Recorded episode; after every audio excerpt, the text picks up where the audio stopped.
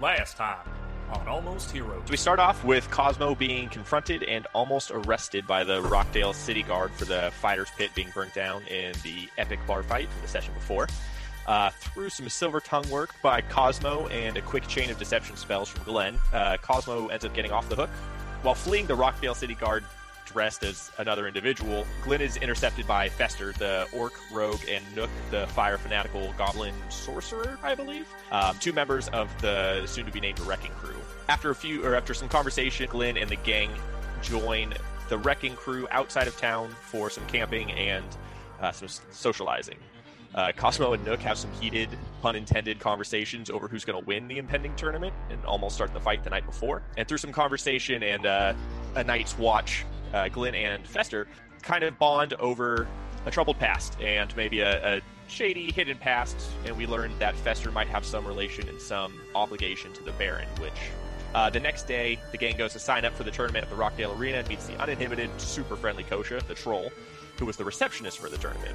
She signs the gang up, and they have to spin this wheel to decide what they would face in the first round. Uh, Glenn, with his mage hand, manipulated the results to land on the green tile, which seemed the right one, not so confident anymore, which ended up equating to what's called the Primal Guardian, an unknown, daunting creature with multiple limbs or arms or heads or something. It's, it looks big. Um, after leaving the tournament, the guys overhear a soothsayer reading a fortune of peril of the Red Striders. And being unhappy with the results of this fortune, he strikes the old fortune teller, and the guys step in to prevent any do any undue hostility. Uh, as Glenn's helping clean up the mess by, made by the angry Moon Elf, and Cosmo and Rangrim are jawing off towards Peril, uh, that's when Peril draws his blade and begins to flex his big elf muscles. And that's where we left off. Awesome. Thank you very much, BK. Uh, that brings us to episode 40 Sooth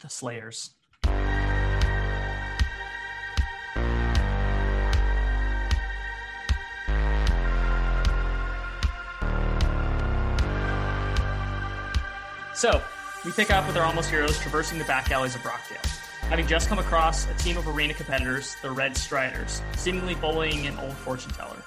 After our almost heroes yell at them to knock it off, the Red Striders pull their weapons and square off for a fight. Peril looks over at the group. Looks like we'll be picking up right where we left off. Uh, and behind Peril, uh, Glenn, you see uh, the Dragonborn that you know to be called Orc. Just kind of uh, under his breath, you see him mutter, Well, shit. And uh, that brings us to where we are now. What do you all do? Um, do I see any guards? Uh, make me a perception check Okay. if you're actively looking around. I am actively looking for a guard. I don't know that I'm actively doing very well. Perception, a solid seven. Okay. Uh, yeah, you don't see any guards Terrific. That's unfortunate. Uh, Glenn is or fortunate. Glenn's kind of like blowing Peril off. Uh, he's just helping the soothsayer collect her her loose bones and cards and tea leaves. I don't know whatever the soothsayer uses to uh, tell her fortunes. Um, but he is he is hoping that his big beefy dwarfs are doing big beefy dwarf things, and he's he's focusing on taking care of that. I believe Rangrim ended the session by saying, "That's a dick move, friend." I think so. Um, so he's also helping Glenn just like help this lady pick up her things, but like scowling at them. And uh, Cosmo, seeing that there's no guards around, says, uh, responding to his whatever, picking up where we left off, is, uh, what? What? Didn't get enough puke on you the first time? Uh, Peril, kind of his face kind of drops from the like this mocking smile into kind of like a scowl, uh, and at, you can, like he's fully pulled this uh, this war axe off of his back now. Basically, two handed uh, blades all on one side, and it's uh, serrated as if it's made of like these individual spines that make it almost like a serrated saw blade. Uh, that's massive in scale. Probably, if it, if he stood it up, uh, it probably would be close to the height of you, like of of the dwarfs. Um, and he's kind of he's kind of taking a step forward. Uh, I will say that uh, Rangrim, if you're getting close enough to be able to help her pick her stuff up, you're probably within 15 feet of them, Okay. uh, kind of helping pick up some of the further pieces that uh, she's right next to them, so you wouldn't be able to go all the way up to them unless you were like wanting to be that engaged. Uh, but I'll say that the rest of you, the ones who haven't moved up, are probably like 25 to 30 feet away from this group. Oh, okay. Um, I think I thought we all kind of moved up a little bit more. Um, so I would put myself within that 15 feet range. I wouldn't be shouting at him from 30 feet away.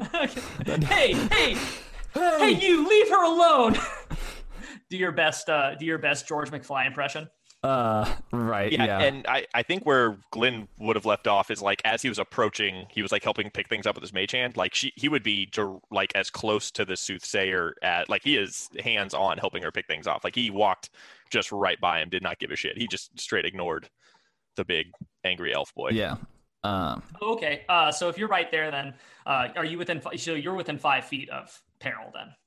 Uh, You're- if, you're- if the soothsayer's rug is within five feet of peril, then Yeah. Glenn's within Uh, five feet of peril. Cosmo would Okay. be right up, right up there. If they're, I would be in the zone. Um, and uh, if he's pulling his weapon out, so is Cosmo. Okay. Wait, is Uh, this the guy that I peeped on? Yes, apparently, and uh, I don't think he's Well, happy first about of it. all, that wasn't even my fault. Um, Peril is going to, uh, who's getting kind of frustrated at this, um, is going to take a kick at, uh, is going to aim a kick down at Glenn. Uh, Glenn, you're kind of bent down, uh, and you see Peril just kind of like axe in hand, just kind of like getting fed up with this whole thing, just frustrated, like at the inaction. Like he's want, he wanted you all to like rush them, rush them, and like give them a reason to fight. And seeing this in action, he just kind of he just aims a mailed kick, like pretty much right at your side uh, while you're bending over. And as that happens, um, you all kind of like are engulfed in this just like mist. You see it kind of spiral up from the ground and encompass all of you.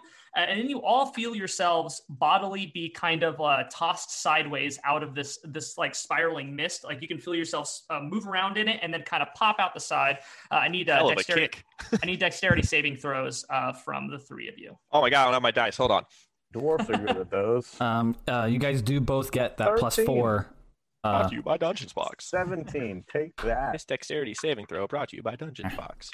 Thanks, Hopefully not by Dungeon the dice though. That was epic. Uh, twenty-three plus four. Okay. Uh, what did our dwarven dwarven kind friends get?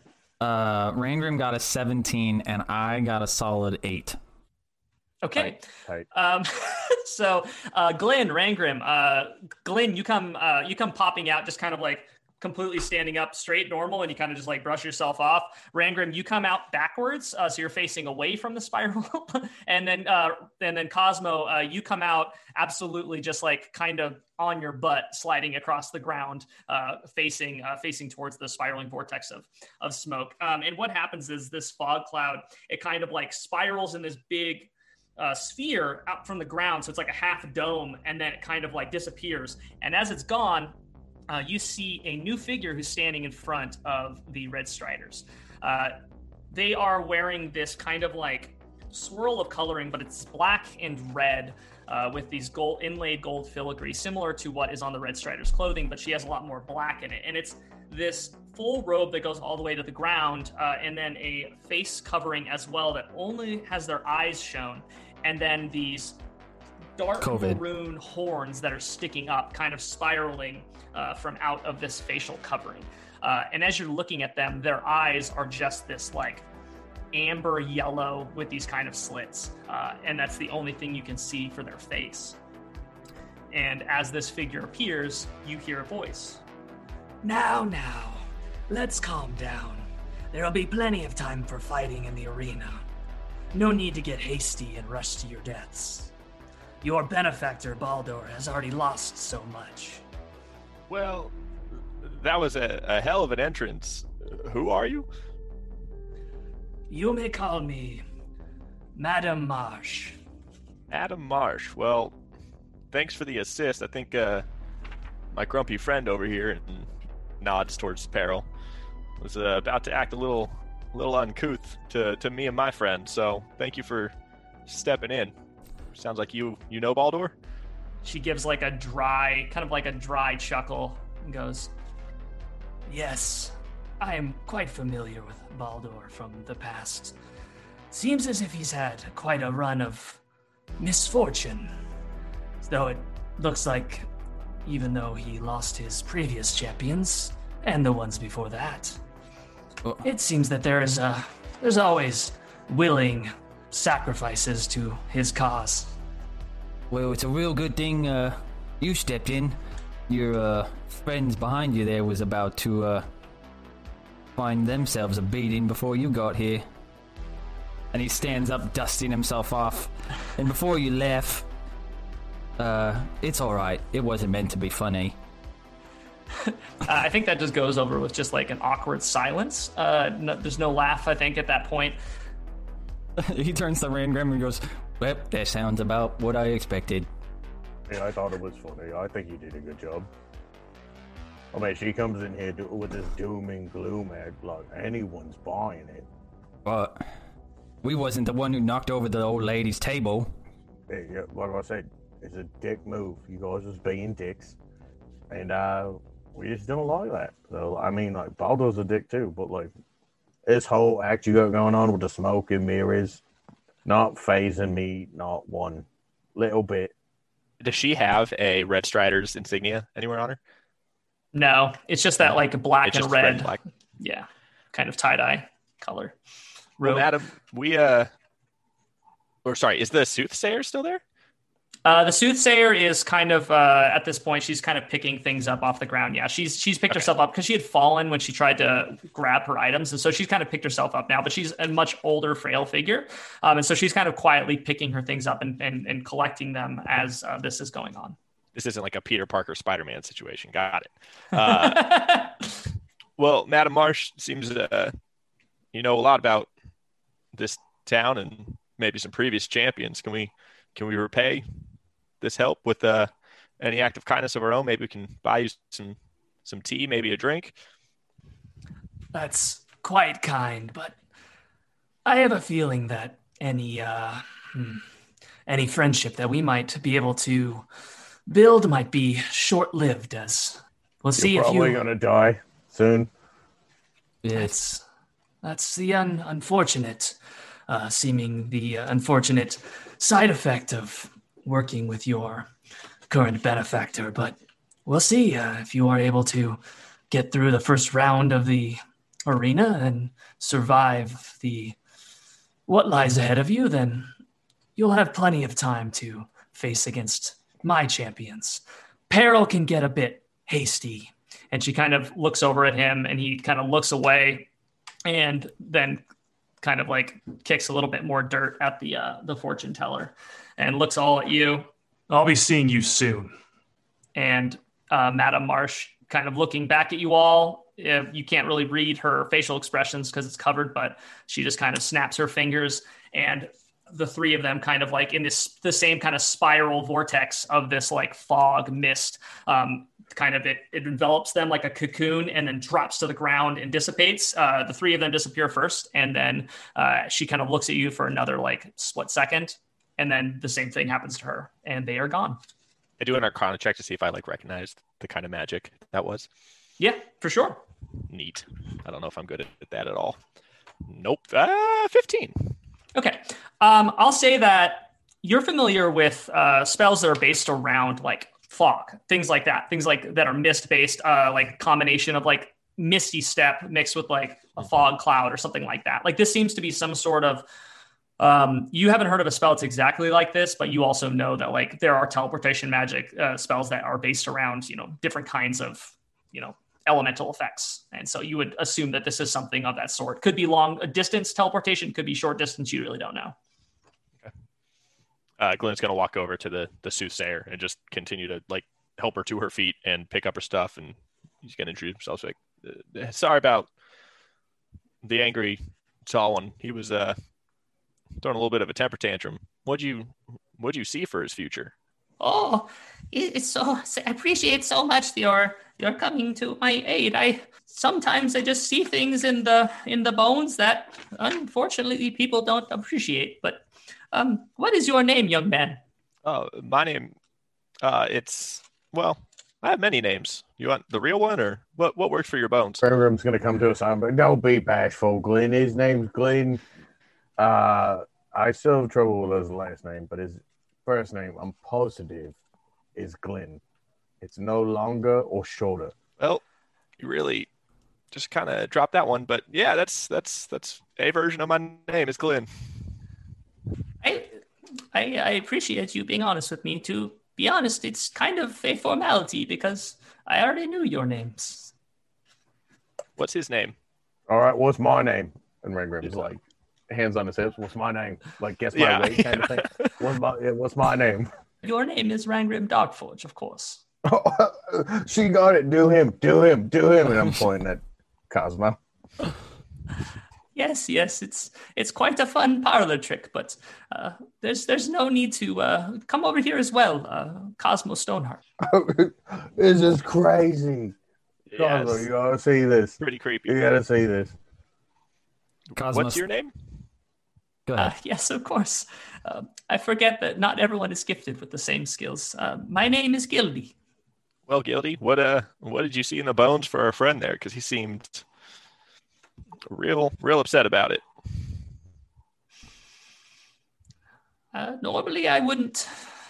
I would be opposed to telling someone else the, the fates of another, but He's kind of an asshole. they they turned. Yes, they were they were quite uh, quite a wily bunch. Real I- dickhead. Real dickhead, that guy. I I don't suppose that it would be too much, but I I see quite uh, a lot of trials and tribulations that that one might not be able to come be able to overcome in his near future. So they did not appreciate hearing that. Well, I think there's a good chance you're going to see us in the ring. So sounds about right. Right, that tracks. I knew their threat was empty. I, I appreciate you all helping me with uh, to protect me from that, that old situation. But I would be, I would love to treat you all to tea, and I have some some crumpets and, and other baked goods that I could provide you if you all would help, be so kind as to help me uh, collect my belongings and uh, follow me home. Well, uh, if it means you throw those things on the table for, for one of us, that would be great. I I think that that can be arranged. Mm, no, no, no, not me. I can't do it. That's fine. I volunteer. Glenn, Volunteers tribute. Glenn's in. I'm all, I'm all for the crumpets, but look, I mean, That's fine. You, you do no the offense, that guy was uh, a dick. I just don't like like cr- creepy old ladies throwing bones on tables and telling me when I'm gonna die. Because I like, I don't want to know. Oh, I No, I no, com- not to say that you're a creepy old lady, but I mean, come on. I I completely understand. I I would not I'm not offended, young Rangrim. Inside check. Uh mm, 16. Is she offended? it's uh it rolled exactly the same thing. So I don't know what that means. So you're just like I don't know. I think that that's that's where you get to. I, I mage hand smack Rangoon up the backside of his head and just give him a look. Boy, um, I was being nice to this old creepy lady. Smack him again. Quit, quit calling her creepy. Is it the 10 pounds of creepy? Is pressure. it the creepy lady She, thing? she, is that what it is? she it can is? see the future. We don't need that. Not on our side right now. Well, if she can see it, how's me calling her Smack him creepy upside the head. even a thing? Like, Rangrim's just like walking off into the distance, contemplating how any of this would make sense to him. So, if I pulls a cigarette out of his beard and just lights it, slowly like walking ahead of the party while they helped. Uh, Gilby, correct? Guilty. Hildy. Gilby. Hildy Hildy with a D with a Correct. G. Gildy. So So Rangrim's uh, just contemplating his own, own existence smoking a cigarette and how he could have possibly done any wrong. So, uh, just for brevity's sake, um, I'll say that you all, um, Gildy is able to, I assume, walking behind Rangrim, who's kind of leading the way. Um, she leads you all at a very slow pace um, after collecting up all these belongings, uh, leads you like maybe not too far down the street uh, and kind of stops in front of a small building that is like, it looks like it was built between two larger stone buildings, or at one point in time, maybe the, this thing was here originally. But it's a much older wooden structure that's like very narrow and probably like is two stories, but it's like very super narrow and just kind of sandwiched between these much larger buildings, um, barely like barely wide enough for a door and a window on the front. She she got gentrified. Yeah, she did. She's the she's the original one. They're waiting for her to go so they can turn this into a parking spot or something. That property is going to be worth money. Yeah, for sure. It's absolutely an up house situation. okay. Uh, yeah. is it um, is it run down or does it just look like it's old? No, it's. Uh, I'll say that it's it's old, uh, but it has been well maintained. So like the paint is you know fresh and new. It's. I'll say that it's like a.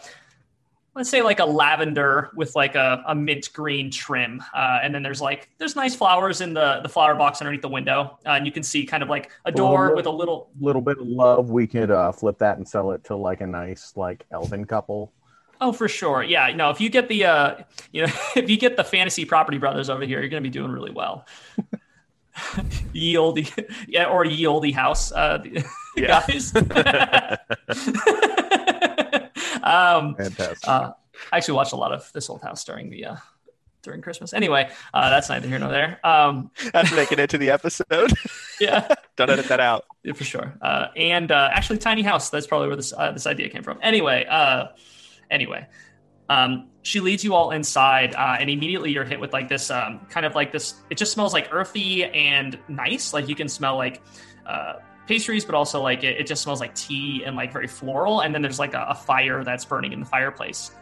Um, but yeah, it's just like a, a small, uh, very small uh, space downstairs with a small table, a very, a very humble kitchen, um, and then basically a staircase that's leading up to the second level. But it's a very small, quaint. It, it kind of goes back a little ways. But um, you're all a little bit cramped. Uh, the, the dwarves are probably like, uh, like you know, a little bit like everything's kind of a little bit like. Uh, Everything's everyone's just a little bit cramped in here. She's small, and this whole place is built for small things. And even though the dwarves are short, they're you know you're you're thick, you're stocky, stocky folk. Um, but uh, she kind of uh, kind of waves uh, a hand to uh, you know sit uh, sit please please sit down and uh, take a load off. I'll, I'll uh, get everything prepared and uh, we can. For those brave enough to have their fortunes told, I will be more than happy to do that as a thank you. Do you need any help in the kitchen? Any help getting those scones and pastries going? Oh yes, I would. I certainly would appreciate that. Um, and Cosmo's a ki- master baker. Well, yes, yes, yes, I am. My mom, me mum, uh, she taught me everything she knows. Is that what you meant when you said that word to me? Because I thought it had a different meaning when you said he was a master baker. Different, different ending. Um, she kind of lead, uh, leads the way. Sorry, go for it. I was gonna say Cosmo's a little too short for that one. uh, she leads the way over to the kitchen uh, where uh, she kind of has like a there's a lit right above the fireplace there's kind of like a, a secondary area that has like a closable and openable like off to the side of it like uh, open opened kind of like a wood burning uh, oven kind of situation and there are some crumpets in there that are warming and she is able to pull them out and put them on a tray and hand them over to cosmo uh, whoever or glenn or whoever went over to help her.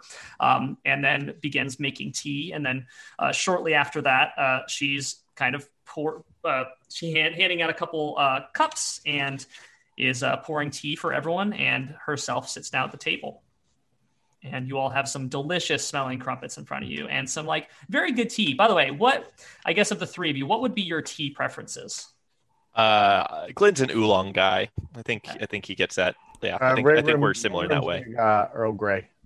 okay Tracks. I, I don't know. Hot cosmo water has kind. water yeah Hot water.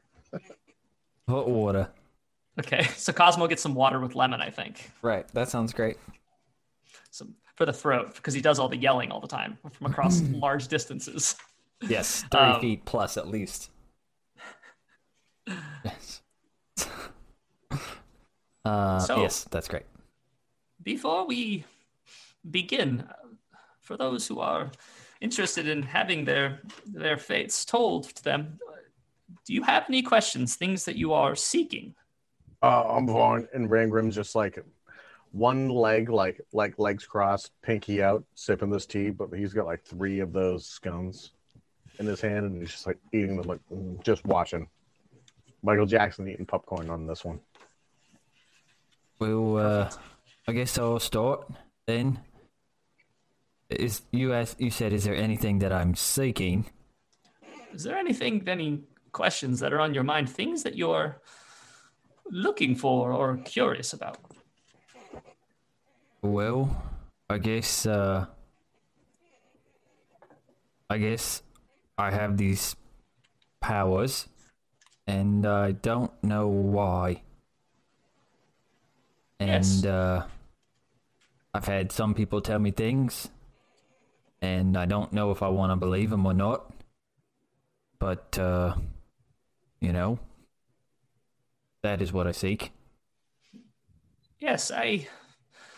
Without even having to roll the bones for you, I see lots of confusion and a desire to prove yourself within you. I could have told I- you that.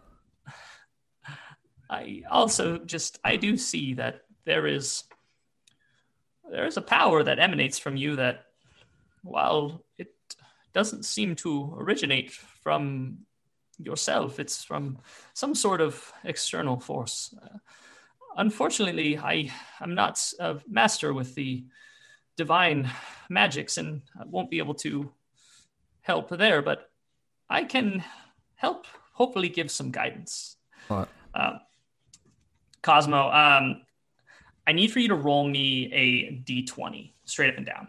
Okay. This calls for the metal one. Feel it. I can feel it in my dice. It's it's only your fate. Don't worry Oh. about it. Damn it. What'd you get? That's an eight. She uh, she kind of like opens up this little bag that you saw like when she was cleaning up some of her uh, items that had been kicked around by the Red Striders. Uh, she pulls them out, and they're these like they're these bones um, that have been carved into almost the uh, similarity of like three like six sided dice, uh, but they're made out of bone, and they have these like just completely alien to you symbols on them um, that you you know don't know. And mixed into there too, there's like a six six things total, three of which are like these six sided dice things, these cubes, uh, and then there's three that look like they are like almost spinal vertebrae of some sort of animal, but they're similar size uh, to that. So they're like that same scale. Uh, but she pulls the six of these items out and holds them out to you and goes, Place your hand upon these and think your questions within your mind. Focus on them fully. Oh, oh, all right. And he does it. Um, I'll say that when you do it, you feel like you don't feel like a, a shock, but you feel like just like a slight bit of magic, almost like something like going out of you, just out of you, like very lightly. Like this Okay. pulls a little bit of, of magic from you, something from you. Okay. Uh, and uh, and you when you pull your hand away, these things are like slightly luminescently glow- glowing with this like light blue light. And she closes her eyes, and then opens them, and they have gone like almost like opaque white. Uh, and then she rolls these dice, um, and they kind of go across a table, and then they they kind of move in this way where they kind of bounce, like they they go sideways. She throws them sideways, and they kind of like hit this invisible barrier on the side and bounce back, almost like a wave hitting a wall. Uh, and then like so you see like a slight distortion in the air of like a boom as they hit and bounce back in front of her. Uh, and they all are just kind of glowing with this faint blue light and they kind of uh, just pulse for a second. And as that happens, uh, Gildy starts to speak. Soland, you are so young and full of ambition, driving forward, always trying find a way to make this world a better place. But in your haste, in your, your hurry, you have made a grave there. One that, even now, is reaching up to swallow. um, her eyes kind of like this voice comes in like a different it's a strange voice strange like reverberating and uh, like her eyes kind of like blink uh, and she kind of blinks a couple times and that opaque white leaves uh, so uh, gildy kind of like seems like she's coming a little bit out of a uh, her trance and just, oh, oh sometimes they take a little bit more but that one was uh, quite quite simple um, I, I don't remember exactly what I, I said, but I hope that it was helpful. Well, uh, yes, yes, it was extremely. Thank you. She uh she kind of takes like a couple bites off of uh, one of the crumpets and like drinks some tea, seeming like trying to catch her breath a little bit. Seems like this was a little bit taxing on her. Um, but after like another second, she looks over at Glenn. Uh, so I, would you be interested in having your fortunes told to you as well? I've, I've been on this this rock for a long time. Would love to hear what the future might hold. See if it's worth hanging around. You know. Um, sweet, Glenn. Roll me a straight up and down d20. Five. Ooh. Um, all right, a five. She casts fireball. I'm dead. Uh, similar to what she did before, uh, she holds out the the bones to uh, the bones and the dice to Glenn, um, and basically asks you to put your hand on it and to uh, think of what your question would be, the thing you're interested in. Uh, Glenn's curiosity right now is pointed towards uh, Chakar's temple and if it's something that they need to address in the immediate future or if it's something that can continue to fester. Um, and his focus would be um, like on what path to resolution would, there would be. If it's reinstating Bryn to his former glory, if it's handling Jakar on their own, just that whole kit and caboodle. You have quite a lot of in depth and specific questions. I will do my best to make sure and focus the as best of my ability uh, onto a future that will tie in with your interests. Um, and so when you move your hand away, uh, for you, the dice have like a kind of more of an orangish kind of uh, glow to them, uh, the dice and the bones. And so again, uh, she kind of like as you remove your hand, uh, they kind of pulse with that orange, and sh- her eyes go opaque as her head kind of goes back, and she rolls the dice, and they bounce off the wall, uh, landing a little bit. Uh, in the, you know, you can see there's a different spread this time uh, with different symbols that are facing upwards. Lydiaris you have spent so much of your life, so much of your time running from your past. I always moving forward, always keeping the distance between you and what's behind you. Your friends, though they have made you stronger, have slowed your movement. You have taken your eyes off the past and begun to look forward. And with that, your past has made grounds on you. And it will catch you, honest. I can say for certain, there is something coming, something familiar, and not only is it part of your past, but it also ties into the And with that, uh, she kind of like lets out a exhale. Uh, her eyes go back to normal, and she kind of closes her eyes for a bit this time. Seems a little bit more winded. Like this one took a little bit more out of her. Uh, it was a little bit more difficult, um, but then she eventually opens her eyes and uh, again scarfs down a bunch of crumpet uh, to get her strength back and uh, drinks some some tea, um, and is just kind of sitting there kind of trying to catch her breath. It seems. Grim uh, takes a sip of tea, in uh, very uh, much the uh, Kermit the Frog meme sense. Yeah, Glenn's just like shocked white. He is not a fan of that result. Um, at a loss for words, he's he's speechless at this moment. He's just kind of contemplatively staring off into the dark.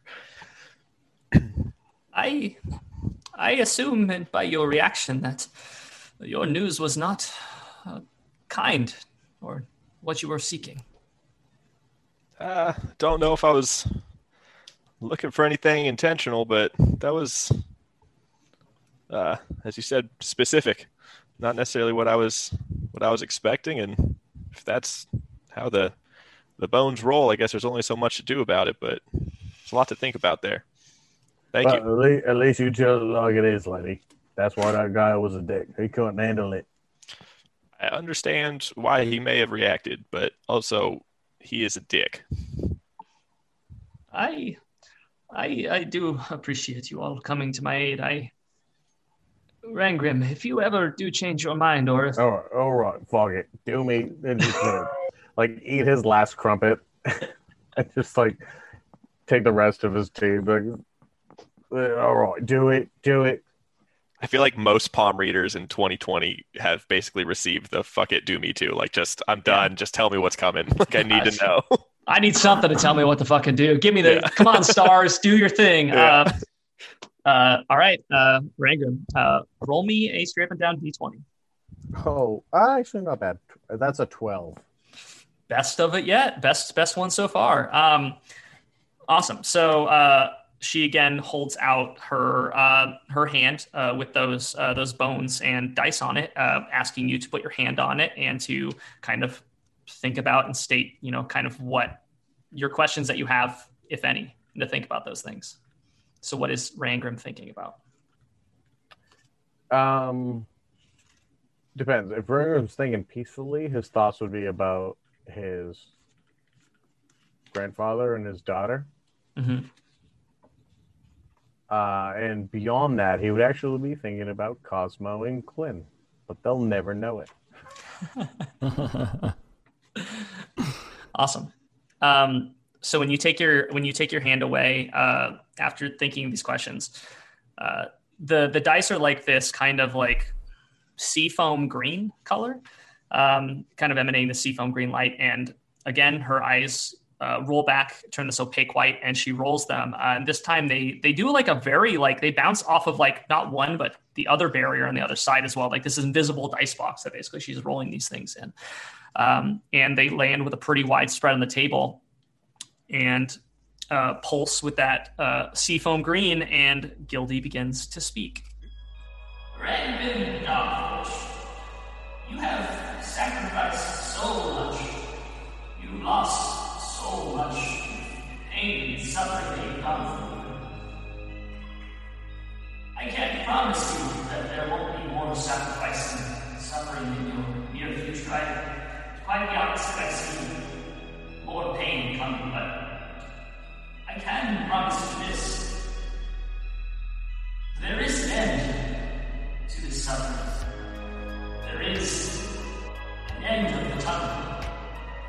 Better or for worse, you will find peace, friend. and uh, she kind of like the most of all of these this time as she kind of like comes out of her trance um, this time she kind of like fully like almost goes limp in the chair and is like fully kind of like chest heaving uh, trying to catch her breath and with like while still leaning back against the the chair uh, and breathing heavily she kind of like takes the remainder of her scone and full like all at once kind of eats it uh, and is uh, one-handedly kind of like shaky hand like bringing the teacup to her mouth um, but yeah, that is that is Rangrim's uh, fortune. Well, at least the tea is good. Nothing bad happened for me. You guys probably had a real bad time, right? Everything was fine. You okay, Rangrim? Seem to be doing that whole dismiss it the second you feel it thing again.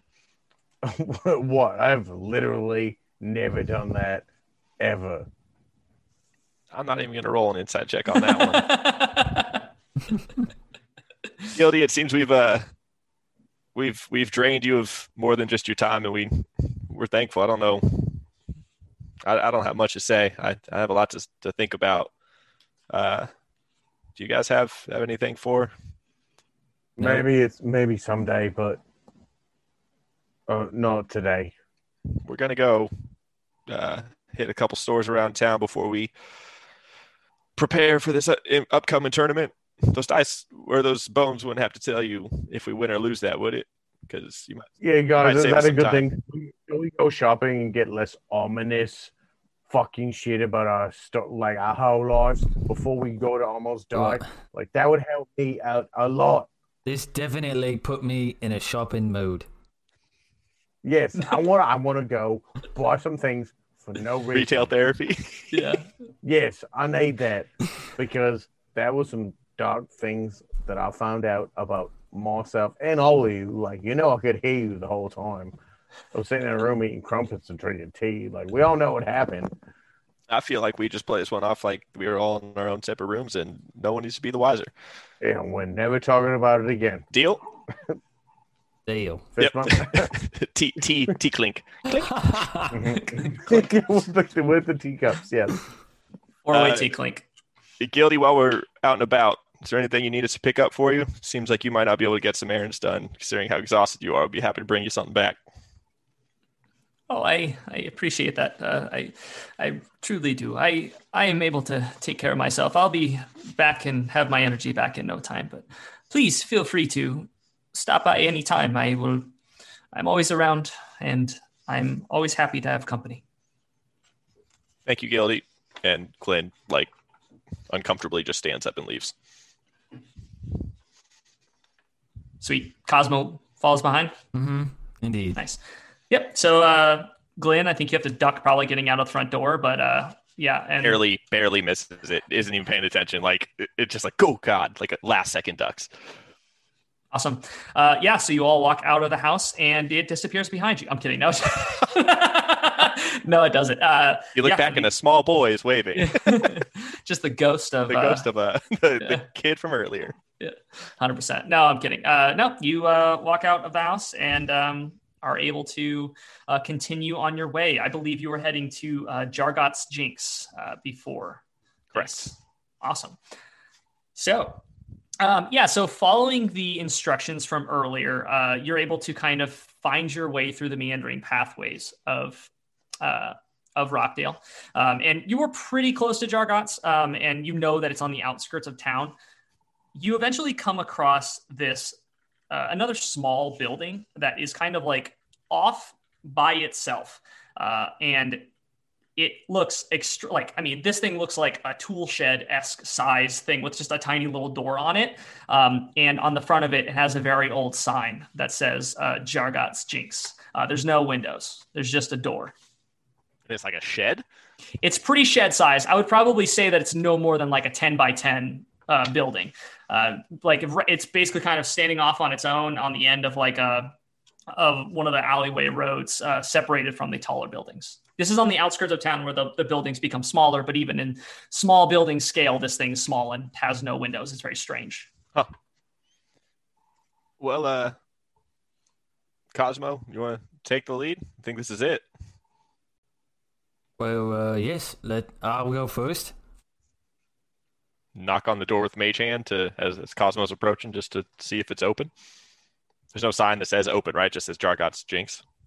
It just says Jargot's Jinx on it. Yeah, it's it's it's written in this like um, black and gold lettering. Uh, it's it's done nicely, but it looks like old and kind of chipped and, and faded a little bit. Um, but yeah, uh, you knock on the door and you hear a very gruff voice that answers and goes, "It's open." Right. Well, okay. And then Cosmo walks in. Okay, Lynn follows. You does must be. Ranger follow? Yes. Yes, he does. Okay. Indeed. Indeed. Uh, awesome. So uh, you walk in, you open the door to a very strange space. Uh, you open this door, and you're immediately like, it's dark in this space, but it's it's lit with this like ambient uh, kind of red light uh, that is emanating from a couple braziers, and then also one thing you're kind of taken aback by is that the walls on the inside, for one thing, this room on the, that you walk into is massive. It's much larger uh, than the than the building on the outside. Also, it's made of like cobblestone. Think like Castle Keep esque construction. The floor is also stone and overlaid with these like rugs. Uh, but think very much Castle Keep wise. Also, there's these like very narrow slit windows that are high up on the wall. Think like 15 feet. That there's just like this emanating red light that's coming out of them, like these shafts of light that are coming from seemingly from the outside. And it's also stiflingly hot in here. Perfect. The Great. So inviting. the room is uh, covered in items all around it. There's uh, things hanging on the wall. There's just stuff, and then like, just it, it's it's kind of arranged in a in a manner that is uh, orderly, but then also it, you can tell that there's just like a lot of items that are just like around, but the, generally they're just kind of like hanging on the wall. On the far side of the room, uh, standing behind this kind of glass case, uh, you see a very strange figure. Uh, they are a anthropomorphic bipedal white tiger. But the thing that you notice is, for one thing, they're larger in scale than like a person. They're they're very large, uh, but their hands are backwards. Think about if you took the hand off your right wrist and attached it to your left. So his his Ooh. left hand is facing out to the left instead of into his right. Uh, their uh, their leg also seems to be kind of like twisted a little bit, like their foot is kind of turned sideways. They're just very strange. Um, and then one of their eyes is yellow, and then one of their eyes is very large, much larger than the other one, and it's this like jade green kind of, uh, and, and and has like instead of having the slit eye that the other one has, it has like a, a round iris. Uh, it's very, but it seems much larger and weirder than the other one. And it's Uh, it's a white anthropo- anthropomorphic tiger. Yes. Uh, Wild. and for anyone who is, uh, I mean, I guess roll me, uh, roll me history checks, uh, the three of you.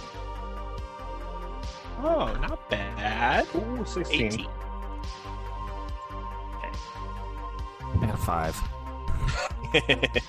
So, uh, Rangrim and Glenn, you uh, you would recognize this uh, creature to be a Rakshasa, which is actually a uh, a demon tiger that originates in the Nine Hells. Mm-hmm. Welcome to Jargot's Jinx. What can I do for you? Show me your wares. All of them. I would be more than happy to show you what I have available.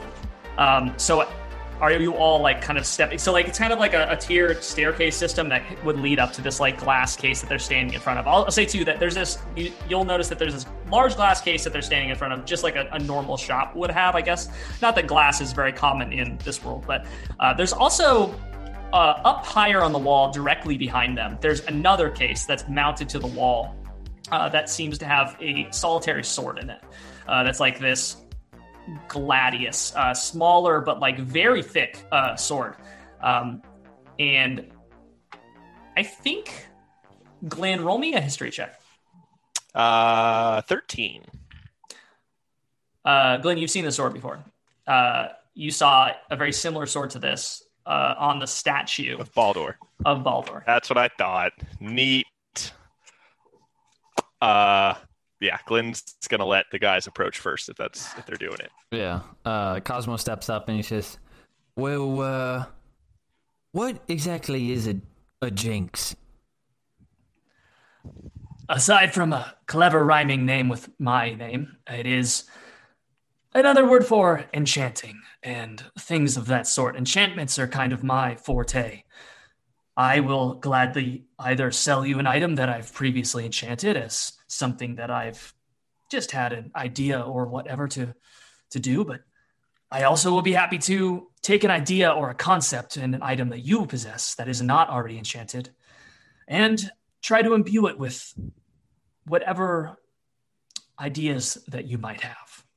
Oh, well, that's that's really nice. It's an enchanter, eh? Rangrim, he's an enchanter. What, what, what was the name again? Was it Tim? Well, no, it's Jarget. Jarget? Oh, now you got me. I'm The running off. name, the name is Jargut. Jarget. Jarget, Yeah, yes, okay, yes. See, that's okay. like you said.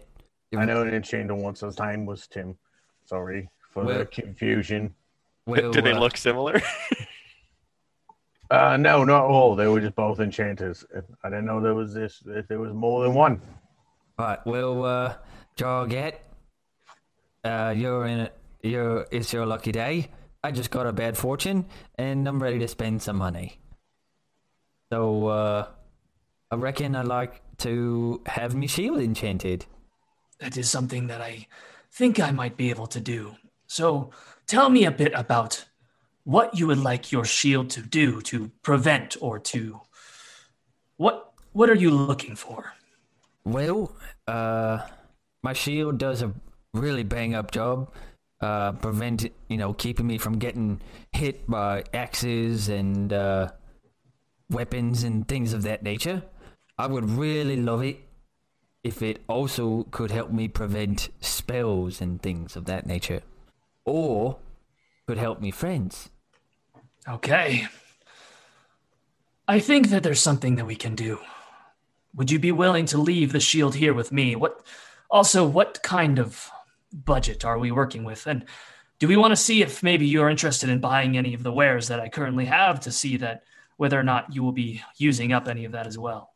Well, uh, do you have any wares that uh, have those types of enchantments ready? Or, you see, I have a really big tournament tomorrow. Is it tomorrow?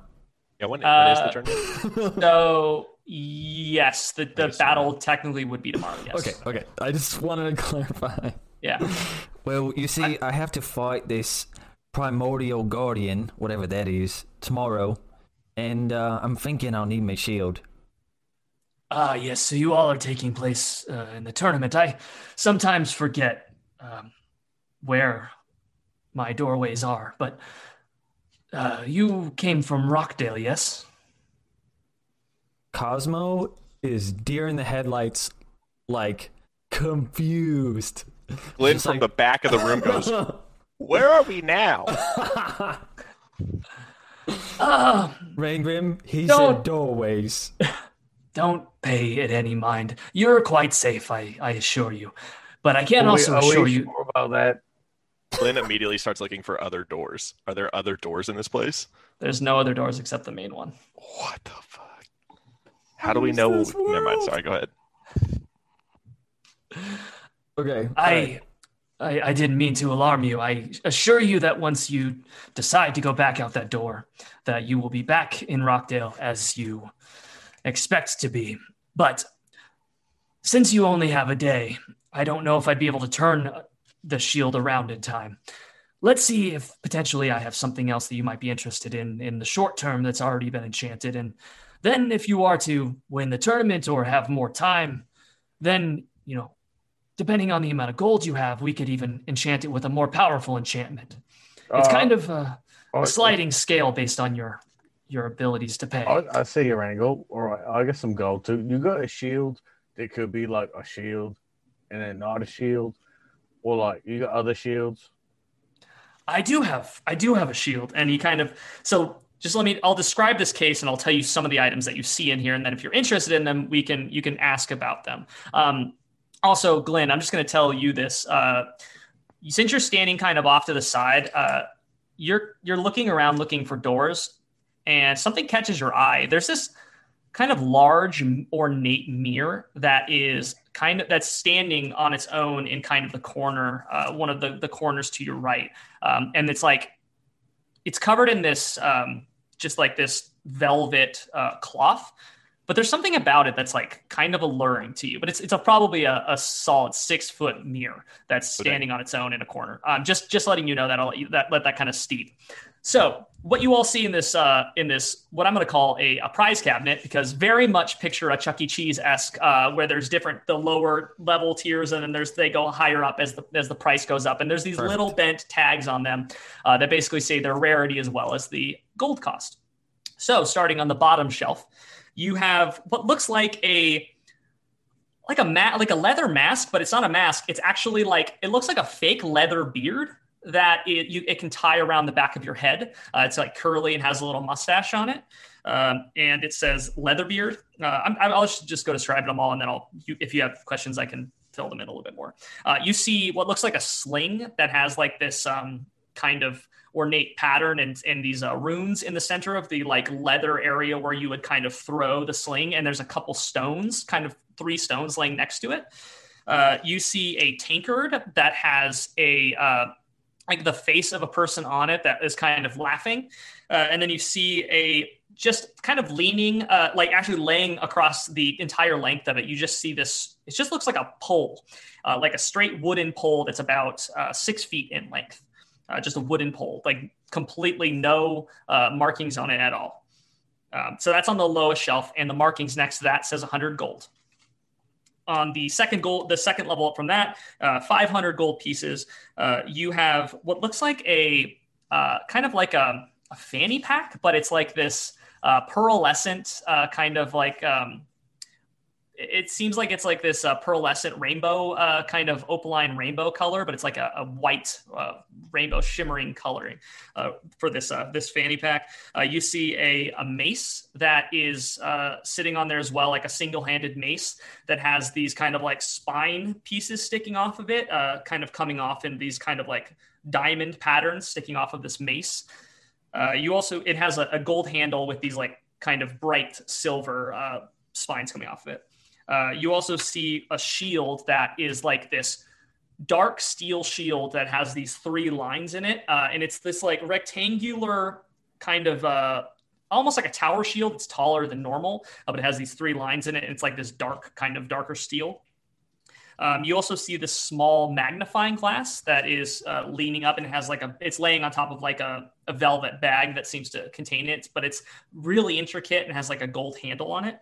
Uh, you also see uh, what looks like, have you ever seen the, like the ultra black uh, paint mm. that like the super, super black that has Vanta, no, no Vanta light, black? yeah, the no light goes into. Uh, you see what just looks like that laid out onto one of these shelves, and it almost looks like it's uh you know it's it, it just like there's no light reflecting off. It's li- literally just like a black circle that's probably like mm, eight inches in diameter, or we'll say uh yeah we'll say eight inches in diameter. Uh, and then aside from that, you see a kind of looks like a pile of fabric, but the fabric is uh, it almost looks like it's made out of petals. And these petals are, as you're looking at it, are changing uh, in colors and kind of morphing between like uh, rose petals and then changing into like more of a lavender. And it's kind of like doing this like changing effect uh, but it almost looks like some sort of like garment that is uh, in a neat folded pile in there. Uh, so that is on the 500 gold piece shelf uh, and then on the top shelf uh, you have these boots that have these small wings on them these like leather boots with these this intricate filigree on them. Uh, you see a bow that doesn't seem to have a string on it, and it it just is a like a very like clean uh, wooden bow with this kind of like almost like air current patterns uh, and coming out to these kind of like sharpened ends on it, but it doesn't have a string, which is really interesting. Uh, and then you see this other shield that's that's laying in there as well, and this one is uh, it's like this maroon uh, center with this silver outline, and then on the top of it there is a lion's head, uh, just like perched on the very top of it. So, uh, and then aside from the uh, the the gladius, the really thick gladius that's on the wall, that is the items that you see. And on the top shelf item items, you do see that they are two thousand gold pieces. Ooh, ooh. Item for those top ooh. those last three. Uh, so 100, 500, and 2000 is what you're looking at was the shield on the middle tier? Two shields. There's two shields. Oh, I missed the second shield. I'm sorry. The dark, the dark steel shield, uh, the tower shield, is on the 500 gold piece shelf, and then the uh, what I will call you uh, is so that just so you know, just so we can refer to them by name, the uh, dark steel shield is known as the barricade shield, and the uh, the rare 2,000 gold piece shield that has the lion head is known as the monster tamer shield. Monster mm. tamer. Mm-hmm. Oh my god! Oh! That uh, the labels. yeah. Rangrim's just picking up the 500 gold shield. The the um. I'm sorry, I already forgot what you called it. Uh, the barricade shield. Barricade, barricade shield. Yeah. And I'm like, oh, this is amazing, and I'm gonna cast identify and figure out what the fuck it does. I will, uh, I will. I will absolutely spend the hundred hundred uh, gold point gold cost just to just to find out what it is. Yes, get this out of the way. I feel like you could ask. Uh, yeah. So he goes. He sees you start going to like uh, cast a spell and goes, "Now, now, listen. I will be more than happy to save you the gold so that you can give it to tight, me instead. Tight, tight, I'll be happy to tell you." Tight. Ah, yes, the the barricade shield. While, have, while holding this heavy iron shield, you can use an action to plant it in the ground and expand its height and width to stretch across a 15 foot in either direction. You can create it. You can use it as a defensive wall or a similar platform. Uh, but you know, it can basically expand and conform to fit the shape of any enclosed space up to 15 feet. Well, here's your 200 gold for that, sir. 500 gold. No, I'm a Rangrim's aware. he um you see the the the Rakshasas uh like claws kind of extend as they're holding on to and kind of he reaches across and grabs the shield and goes I understand if it's a little bit out of your price range, but that's a little bit too much of a drop for me. And he's kind of you can feel him pulling uh, with a Oh. surprising strength. All right, all right, all right, all right. Come on, relax. All right, four hundred. Do you have some sort of item to trade for the additional gold? No, I thought we were bartering. Like I'm giving you four hundred gold for your thing. Roll me a persuasion check. Oh, you know my man's not really good at those. He just gets dumb. Well, lucky I did sometimes. roll a seventeen. seventeen. Oh no! pop- Oh hey, uh, uh, plot twist. I have a plus five for persuasion, so that's that's a twenty-two.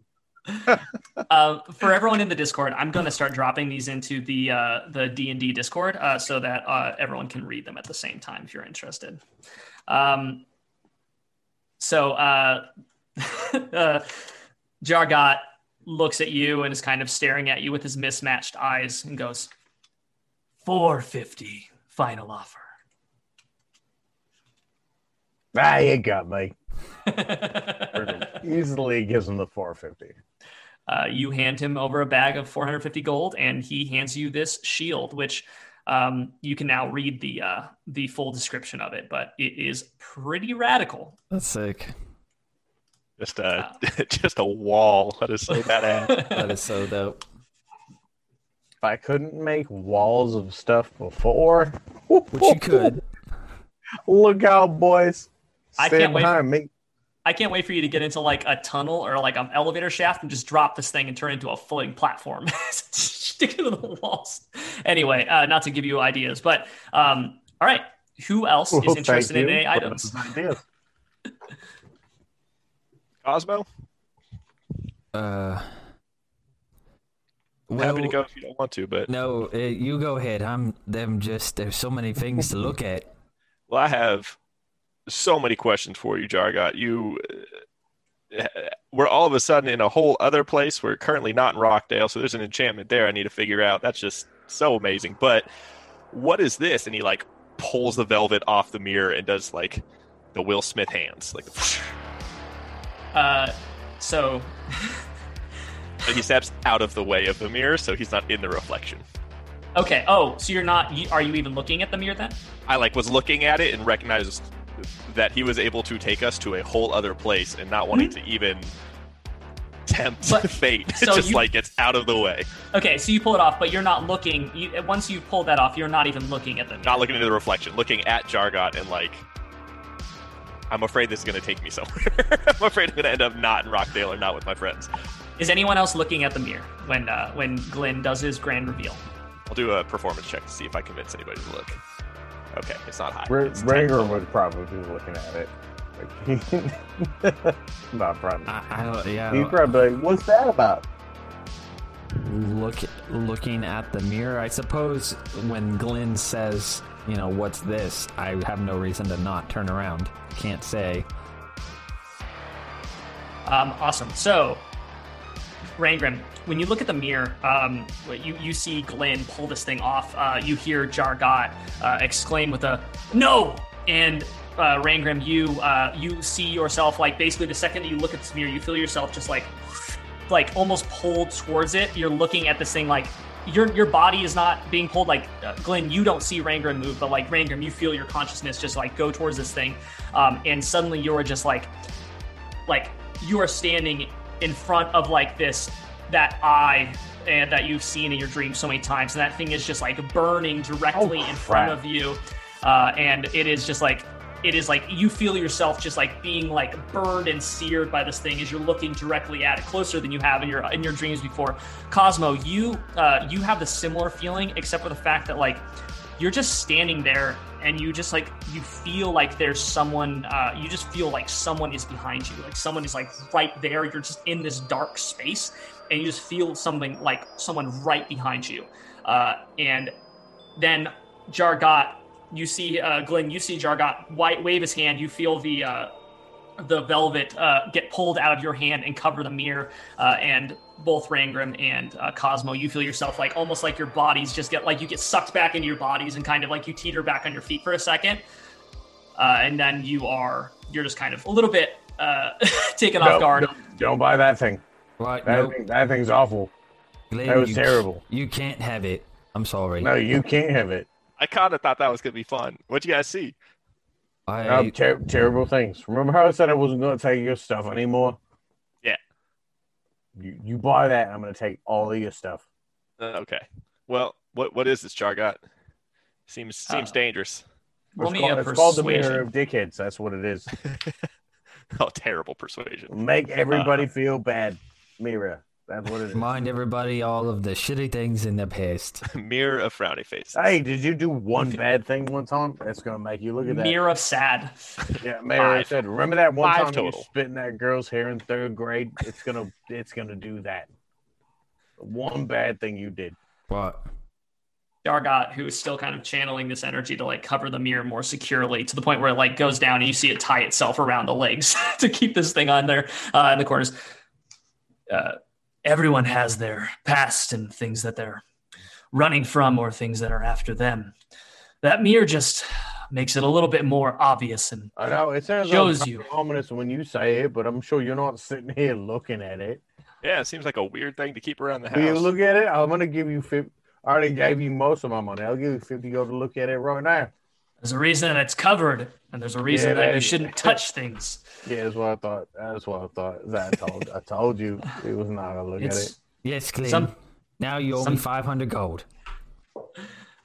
sometimes when properly used it is nice to know who is and what is after you to know your enemies Well, you know how much is it? too much money Are you sure it's too much money?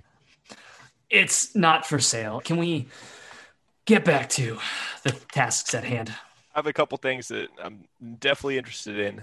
Um, I'll go, I guess, in quick quick list. The nondescript pole, the fanny pack, the magnifying glass, the rose petal changing. hold on one at a t- one at a time. I'm, gonna, I'm gonna have to i'm gonna have to describe these things to you. Hold on. Okay. Uh, so we'll start with the poll. Um, ah yes the poll of angling. For those who find themselves in situation where they may need to rustle up some something tasty the pole of angling can at will transform itself into a fishing rod. Simple as that. I don't think that's magic. I think you just are going to have to buy a string and put it on the end of the pole. But, That but doesn't if it seem was a, magical. if it was like a pole that caught the fish for you, that Oh, would be does magic. that happen? Yes. Does it catch it for me? I think you just described a stick. I think he just described a fishing pole. Yeah, I'm not. We'll call that one a wash. Uh, Here you go, friends. This is what I call the pole of fishing. See, I can do that too. I'll spend 100 gold on that. That sounds great. 50 I- gold if you could pieces. give a It's a stick with a wire. Yeah, the pole of fishing. Let's make it for real. Okay, the, it does. It turns. It just. It actually does change itself into a uh, a fishing pole, and will basically allow you to. It, it gives you the ability to like capture fish easily. Uh, I already got four of those, probably. Right. Yeah. Uh, how about the the fanny pack there? The yes. Ah, yes. This this is a what I what I've come to coin as a fanny pack of holding. Right, amazing. fa- fanny packs they're in these days. I hear. The ever shifting and changing colors is just kind of a personal touch. that's nice. That is a that is a nice touch. I get that because the whole different eyes and Mm. hands on the wrong. I like that. Insight check. Is it actually a fanny pack of devouring? uh, I mean, you can do it. You can burn your 100 gold for an identify if you really want to. If you don't trust Jargot. No, I'm just I'm insight checking Shark. Oh, okay. I don't Yeah, trust yeah, that that's not a fanny pack of devouring. I think your insight's pretty good, right? 17 for your passive insight. Are you gonna roll? yeah, it? my my passive is 17. Yeah, you know what? I'm not gonna roll it. Yeah, that's fine. Uh, I'll say that. Yeah, you you don't get any uh, feeling that this guy's lying. All right, Hmm. cool guys. We might And want uh, what about the magnifying glass? Ah, yes, the magnifying glass. This is one of my personal favorites. It's for anyone that's trying to identify, as your friend was earlier, get the idea to de- deduce the arcane nature of items. While looking through this glass at an object that's you know a foot away from you, your proficiency bonus is doubled for any intelligence, arcana, or intelligence investigation check to regarding the object's magical qualities. Uh, in addition, you can speak the glass's command word, cast identify, and be able to learn more of the in-depth nature of the item itself. And the pure black circle. Ah, this is one of my personal favorites. I this is what is known as a portable hole, but due to its reduced size, I am selling it at a discount. Generally, this would be on the top shelf, but normally they are large enough to go through yourself. But because this one's only about eight inches in diameter, you can place this or throw this onto a surface and uh, you'll uh, I will tell you, you'll be able to roll a d10 uh, and it will be able to pierce through or make a hole through that thickness of material. But it's only eight inches, so you can't fit through it yourself. So it's only big enough to like fit something to hide something in or to uh, be able to reach your arm into. Interesting. Cool. Um, and the uh, the nice garb with the the flowers of constant shifting. Oh, I figured that you might be interested in this one. This is known as the Petal Dancer's Cape. Uh, it's uh, made of color, colorful aromatic petals. As you walk, a dusting of petals will drift behind you, disappearing before they touch the ground. You can change the color, uh, as you can see, with uh, similar to the lovely, uh, ever-shifting colors of the fanny pack. The you can change the colors using a bonus action, and while you wear this cape, you can cast Druidcraft cantrip at will. Uh, any creatures with a sense of smell make attacks of opportunity against you with disadvantage. Okay. And the uh that bow, the the one with no string, it seems is that like uh the bo- the pole of fishing where all of a sudden it just has a string and oh my god, it's 2000 gold or does that have actual function to it? It, it's probably just missing its string and doesn't work at all. And he he uh he goes, ah yes, you have expensive tastes. And he pulls out the bow, uh, and as he does, he kind of like s- he pulls his hand back as if he's pulling on the string, and you can see that there is like a disturbance, like there's almost like an air current that moves up uh, and actually creates like this uh, disturbance in the air, and you can see that like it's actually creating a. Uh, it's actually pretty strange to actually see him pull a bow back because his hands are backwards, so it's like on the inside. Um, but uh, you can see that there's like an air current that's creating this bow, and you can see it pressing against his fingers. And as he pulls the string back, you see a the same kind of like disturbance wind uh, creates an actual arrow in the the bow itself. And as he like pulls it back, the arrow forms, and then as he like slowly lets it go, the bow uh, string disappears and the arrow disappears as well. This item is known as the air render. It can it can do a, a multitude of different air-based uh, long-ranged attacks. Uh, you can. Uh, this one has so many different things it can do. Uh, that's fine. That's fine. Uh, it's a really it's a really dope wind bow that does a lot of cool things. It's also very expensive. Shotgun, I Really, really dope wind. I love all of your branding. Um, we're starting to we're looking to start a franchise, and we might be reaching out to you for some product naming in the near future. That's a separate initiative. We might cut you in, um, but I think there's one item that I, I I feel like I'd be remiss to not ask, but I think I've seen it before. And Glenn points to the to Baldur's sword. Is that two thousand gold too? Because I feel like I know the owner or the original owner of that, and I think it's a little suspicious that it's ended up in your hands. I feel like there might be a story tied to that one. He uh, you see him kind of like smirks uh, as he's as he's uh, looking up at it and goes, "Ah, yes, the gladius of the Everfighter. That is well out of any price range. I believe that you would be able to uh, even combined bring together. It is more of a token, and also something that's kind of being held on to. It was." sold to me by someone who had no other choice and can't really bring myself to sell it. So it's not not Well, for we sale. Probably know, we probably know the guy that sold it to you who had no other choice. Like we could bring him here. I don't see how that would solve anything. I didn't take it from them. They willingly handed it over, and it's been here since. So like, did he hand it over to you, or did he pawn it? Like, what's the debt? here? Yeah, how much did he buy? How much did he sell it for? Let's just say that in certain situations, when you find yourself in down on your luck and wanting to maintain a certain semblance of notoriety, people will do many things and give up many things to continue that that illusion of grandeur. Oh, right. And you take advantage of that. Tight. Good to know. Thanks for the shield. And like, Ringworm's gonna go outside to smoke a cigarette. okay. Um, are you okay? So you're going out the door. Ram's just going outside the door. Okay. Uh, you open the door and uh, you are back in Rockdale. I I, knew, uh, I knew it was a ruse.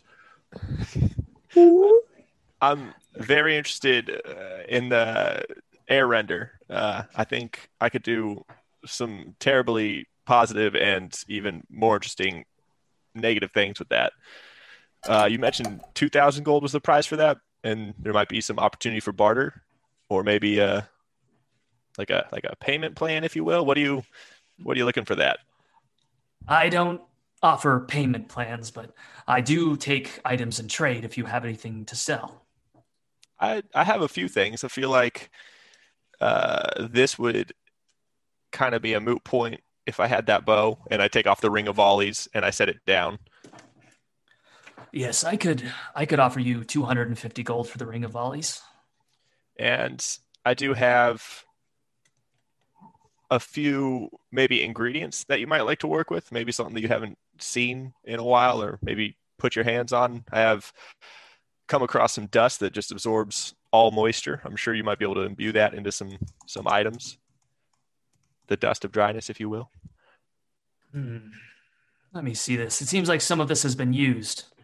I'm selling the necro game. do you want to get I- high? I could offer I could offer 50 gold for the dust of dryness.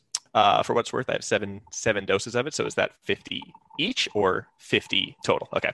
Um, Yeah. You know what? I've I've actually made a, a dead bat explode with this. It was actually kind of fun, so I might I might hold on to that. Um, I did find this, and I believe it was gifted to me. I don't I remember how I got it. Um, and I pull stole out it. the spider. probably stole it. The Spider Queen dagger. Oh no, this was stabbed into me from Regalia. Uh, Yeah. I pull out the Spider Queen dagger, and it's Oh. like leaking the poison like onto his countertop, his glass countertop. Uh, so it's like like kind of dropping onto it. He's like, Yeah. you, see him kind of uh, scowl a little bit as he puts uh he puts something underneath it to stop it from that, that seems to like stop it from A little burning through paper the towel. yeah. Some, this uh he puts this material below it that like uh, seems to like stop it doesn't react with the poison as much um, though it seems to already have etched his countertop a little bit his glass countertop um, Ah, this is quite an item. Uh Drowen, actually, from the Underdark, but Duergar and Macon created for the Drow, if I'm not mistaken. It leaves a hell of a mark, and I like show the giant scar in my shoulder from when I got impaled. Yes, I I could offer you an additional 250 gold for this item. Don't they're uncommon and you don't come across them that often. And I have one last thing that was made for me, and there's it, it, it has some emotional attachment to it, but I feel like you would uh, maybe be able to get some good gold for it, but might just find interest in your in your journeys yourself. Um, but I'm going to pull out the compass that uh, hmm, Pops made for me, the Seeker's compass, and I put it down on the table, and I don't take my hand off of it. like this is a more emotional attachment than maybe value to you, but there's a really talented maker out there that you might want to reach out to one day. His name is Pops. I feel like you two could make a lot of incredible things together, or maybe some of your enchantments might be able to enhance his work, but I feel like it's something that's worth your time and if it, if it even creates an introduction between the two, I'll be happy to facilitate. he um so he pulls out a uh, a lens like similar to the um the magnifying glass that you uh, that's in the case actually, but it's it's a, it's different. It's it's red and it's it's larger, um, and the actual lens itself is like this uh, kind of like violet kind of color. It's like got a, a tint to it, whereas the other one is just like a clear glass. Um, and he pulls it out of its its case and goes, "Do you do you mind if I take a look at it? I want to see what kind of imbuement it has, level of enchantment." I feel like in since we've ended up in a place where I don't even fully know where we are, regardless of my answer, you're gonna be able to get what you want anyways. But please be careful. That's a once in a lifetime item, and I do not want to see it damaged. I've tried to tinker with it, and it's gone poorly. So be careful. and I like very carefully slide it over. Uh, he pulls out the lens and, and holds it over it uh, about a foot away, and you see like this almost like an ultraviolet light uh, illuminate it, like a straight beam that comes down from the uh, the lens. And he's looking he's looking through it, uh, closing his small eye with looking with the big eye, and it even opens a little bit wider in this very disturbing way. Um, and he's looking down at it, and he's able to devise and goes, "This is. Are you sure you want to let this go? This seems like it could be useful for." Especially for someone like me who's looking for rare and valuable items. It's gives basically gives you the ability to hunt down that which you seek, points you in whatever direction you want. Uh, I don't give this up lightly. This is a this was a really important gift from someone talented, but I I think there's more value in you having it, and if anything, going out of your way to build a relationship with him, if that's what comes of it. I, I so I think you might be accidentally lying, or are you purposefully lying? Because you did steal this from the uh, the goblin lady uh, in her little uh, the reliquary. Wait, I was gonna wait for you to make me roll for it. Okay. Okay. Yeah. Uh, yeah. Roll deception. Damn it. That's not bad. when you're lying, you actually just don't tell the truth and see if the DM remembers. Uh, 18. Mm. This is an interesting item. It is one of a kind. I don't know where it'd be from. I don't know where to get another one, so it's one of a kind. I do like this one, and because of its ability to find rare items. Generally, I would give you 250 gold for this, but I can increase the value by 150 gold to give you 400 total. Uh, make it make it 100 and we got a deal. Or sorry, an extra 100. Make it I would gladly buy it from you for five for 100 gold. make it make it 500 for the compass and i'll give you all three of these items and walk away with the bow. Throw in the dust of dryness and you have a deal. Thousand for all of it. I really like that dust of dryness. I how much do you have left? Seven of them? Seven yeah. All right he's gonna take five of them. Okay done. So you're done, giving up done done done. Five dress of dryness the compass? The ring of volleys. The ring which and the Spider need. Queen dagger. And the Spider Queen dagger, which damn the Spider Queen dagger. That's I didn't expect you to give that beefy. one up. Yeah, I, yeah, I don't. yes, they can do so much. I forgot how stacked my boy was with magic items. God hey, gotta take notes, baby. Yeah, is the is the dagger even? Is it? It's just a plus one dagger, right? With the with the poison, or is it even magical?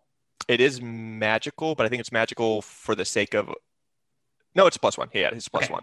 Cool. And then um, it's two d six if they fail a Constitution saving throw, but it lasts for a minute, which is yeah. gross. Yeah, it's good. Um, and so he, uh, yeah. Um, so you, basically, you, uh, I believe it gives you enough. Broke. Yeah, you're super broke, but that gives you, I believe, enough. Uh, mm-hmm. Uh, just for transparency for everyone. Um, our uh, our boys here each had uh, about a thousand gold to uh, go uh, sh- go, you know, supermarket sweeping in uh, in Rockdale.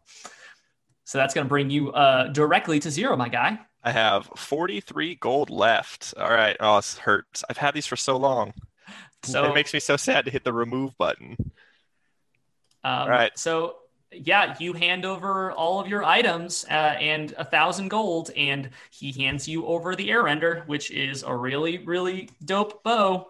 Uh, so yeah, tight, tight, tight, tight, tight, tight, tight, tight, tight, tight, tight, tight, oh. tight.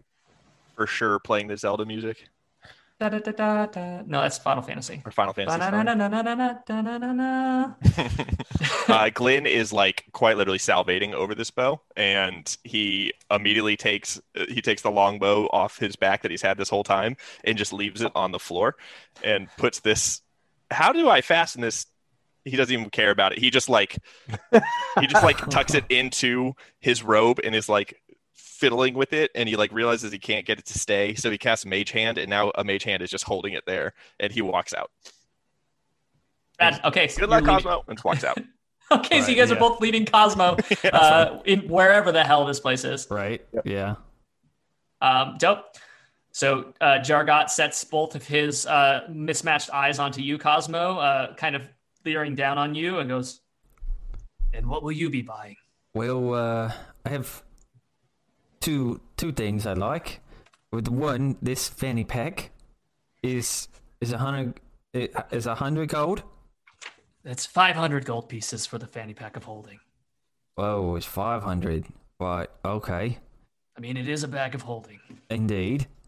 I indeed need things, a bag to hold me things, for sure. Uh, this, a bag of holding, can it withstand an explosion, you think? I. It. Well, what kind of volatile chemicals or Well, items will you be last, putting in it? well, the last time I had one of these things, I put a good little sack of bombs in it, and uh, it ripped a, a black hole. Sucked. Yes, that is that is known to happen. Um, it has limitations. You can it can hold up to 500 pounds and uh, nothing larger than 64 cubic feet. Is it considered uh to be on a different uh plane of existence? Yes, it's it's basically a pocket dimension to the astral plane. But it's it's okay. Well, I think Ca- I'll casually. I'll likely be having that, and uh, I'd like to discuss uh leaving me shield with you to have it enchanted. Of Uh, course, of course. I Now, I, I mentioned how- these spells, or have you?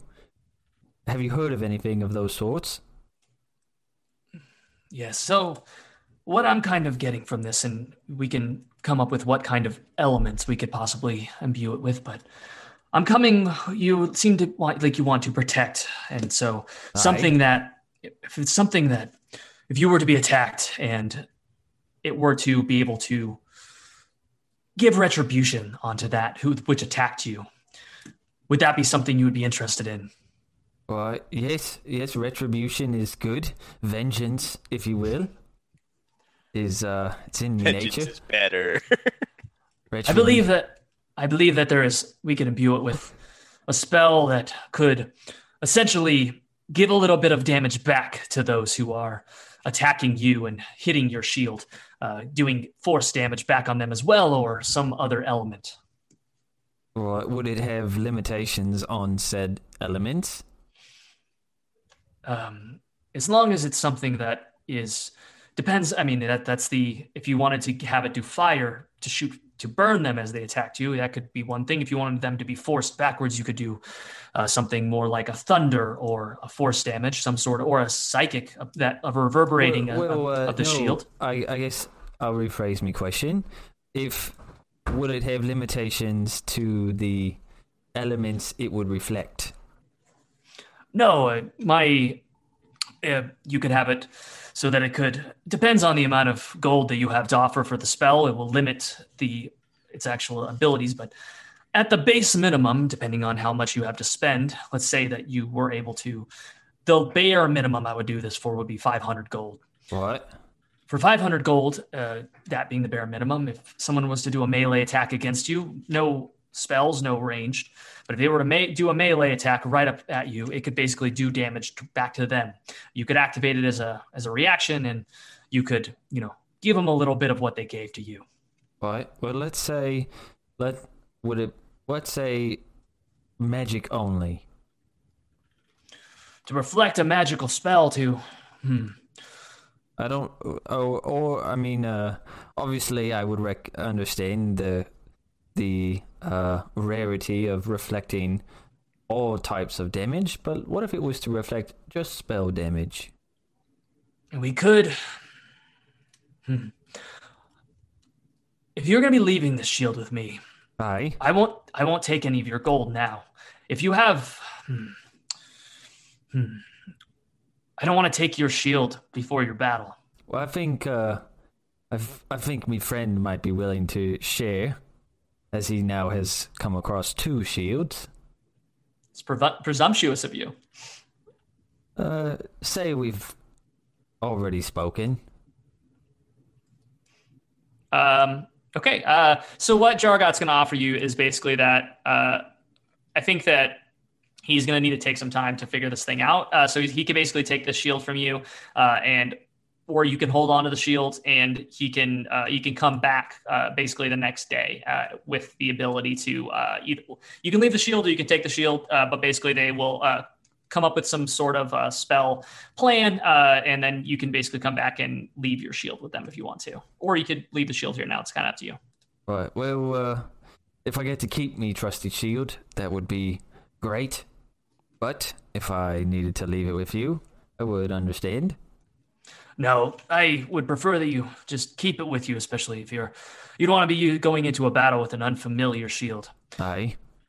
So, if you want to hold on to your coin, and uh, will you be taking the fanny pack of holding with you? I will. Yes. Yes. I'll be sad to see this one go. It's one of my one of my favorites. Uh, you're sure that there's nothing else you're interested in? They, uh, there are so many other wonderful items. Oh, uh, I feel this fanny pack has more than enough to uh, scratch the itch of spending of such a interesting day. Yes.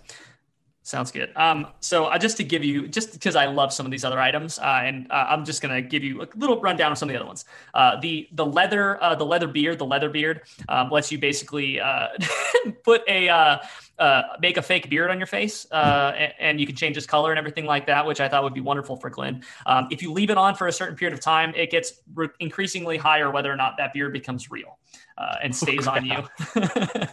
um, the uh, the tanker that was in there is the is a sober tanker that basically uh, eliminates the alcohol in a drink that you are drinking, uh, so it looks like you're drinking alcohol and you're not actually getting drunk. Nice. I knew I wanted to grab that one up.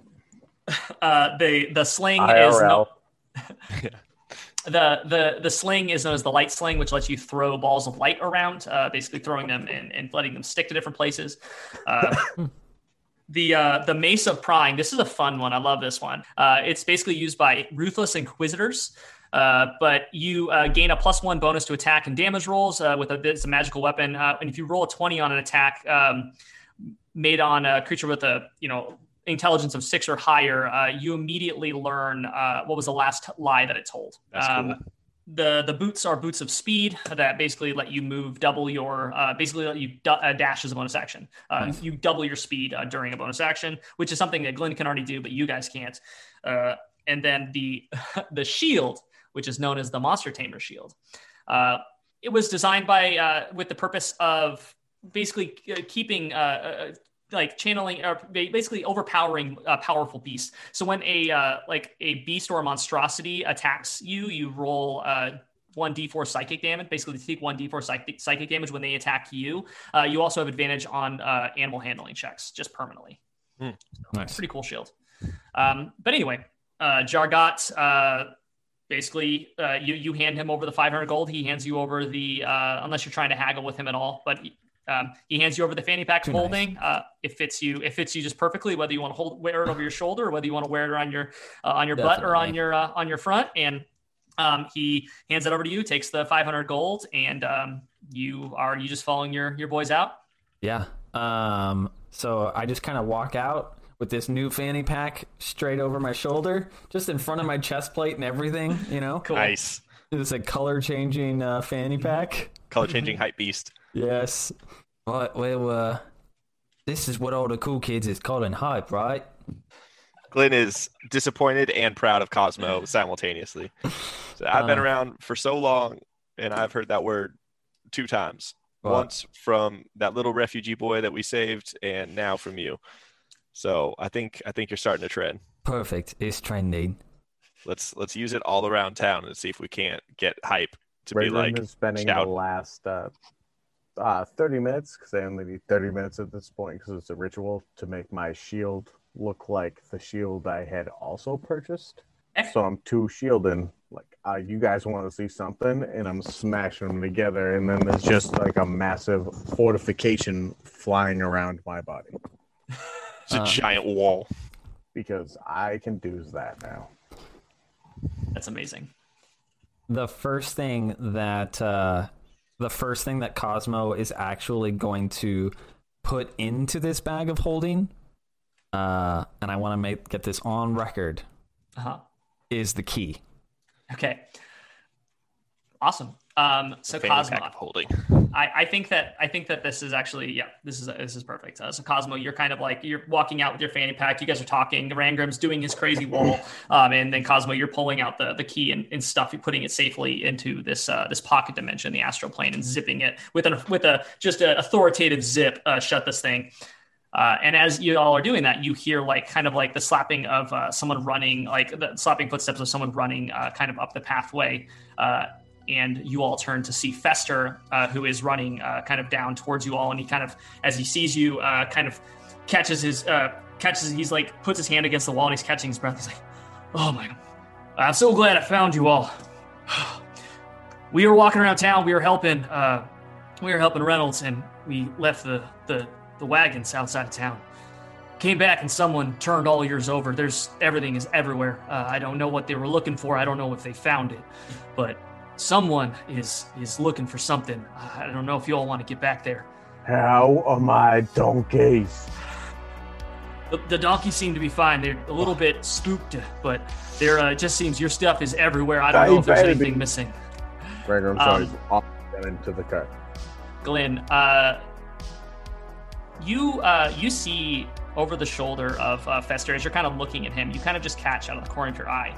You see a figure that's wearing just like all black, um, and or yeah, all black, uh, and they're they're looking at you from kind of around a building, like in the distance, like further down the alleyway. You just kind of see their head pop around for a second, um, and then you see them kind of duck back in. And as that happens, you feel the double-bladed scimitar on your back just kind of warm, and you hear Chandrell's voice. He goes, "Well, seems like things are about to get interesting."